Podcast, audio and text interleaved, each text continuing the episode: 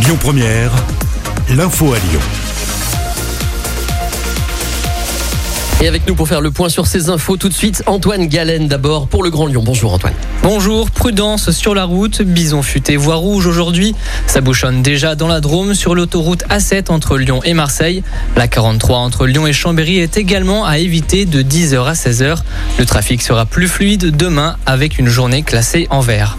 Cet incendie à Villefranche-sur-Saône hier, un bâtiment de 2500 mètres carrés a été dévasté par les flammes boulevard Antonin-Lassalle à quelques pas de la gare. Aucun blessé n'est à déplorer grâce à l'intervention des 80 pompiers sur place. La techno-parade à Lyon se déroule cet après-midi. Les cyclistes déguisés partiront de la Maison pour tous de Rancy dans le 3e arrondissement à 14h et parcourront une boucle de 12 km. Le tout en musique jusqu'à 20h. Tout le monde est invité à participer à cette fête. Un vautour de plus de 3 mètres s'est échappé hier du parc de Courzieux près de Lyon.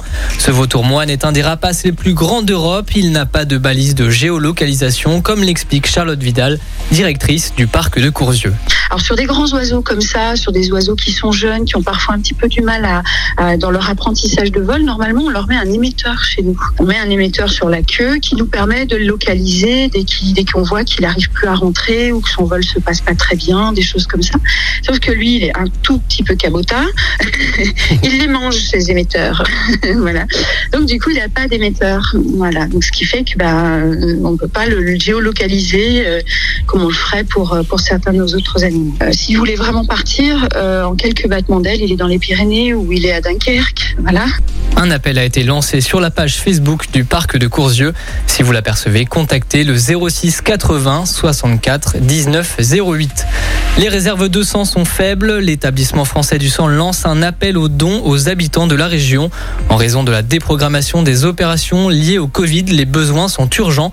Une cause importante pour Dominique Legrand, directrice des établissements d'Auvergne-Rhône-Alpes. Les besoins en sang sont actuellement très élevés dans les hôpitaux, bien plus haut qu'à la même période que les autres années. Et en fait, c'est dû à la reprogrammation d'interventions chirurgicales qui avait été décalée à cause du Covid. Vous savez qu'on laissait les, places libres dans les hôpitaux pour les urgences et le personnel médical était vraiment mobilisé. Puis là, ben, à nouveau, on programme pas mal d'opérations. Notre risque principal serait d'être obligé de demander la déprogrammation d'interventions chirurgicales non vitales. Donc on n'en est pas loin, mais on n'en est pas là non plus. Donc euh, il faut vraiment que l'on puisse faire le maximum pour retarder à nouveau la prise en charge des patients par manque de sang.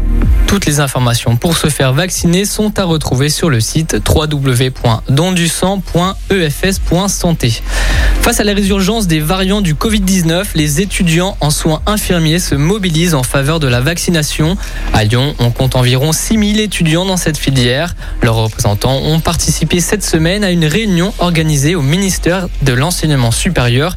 Il s'agit de comprendre pourquoi les jeunes rechignent à se faire vacciner rapidement alors que le nouveau variant Delta menace de déclencher une quatrième vague. Écoutez Thomas Osler, leur représentant. Évidemment, il y, a beaucoup de choses à déconstruire.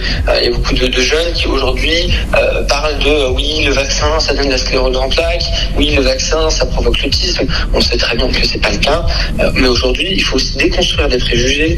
C'est aussi très douloureux.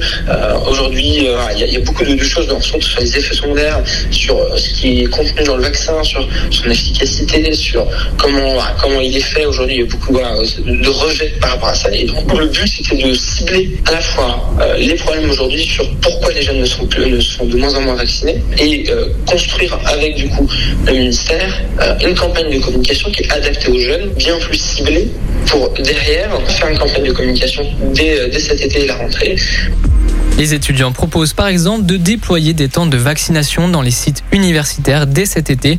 Une campagne de communication à destination spécifique des jeunes pourrait prochainement être déployée par le gouvernement. Le Lyonnais Woodkid désigné pour ouvrir les Jeux Olympiques de Paris en 2024. Il sera également en représentation au Trocadéro lors de la cérémonie de clôture des JO de Tokyo.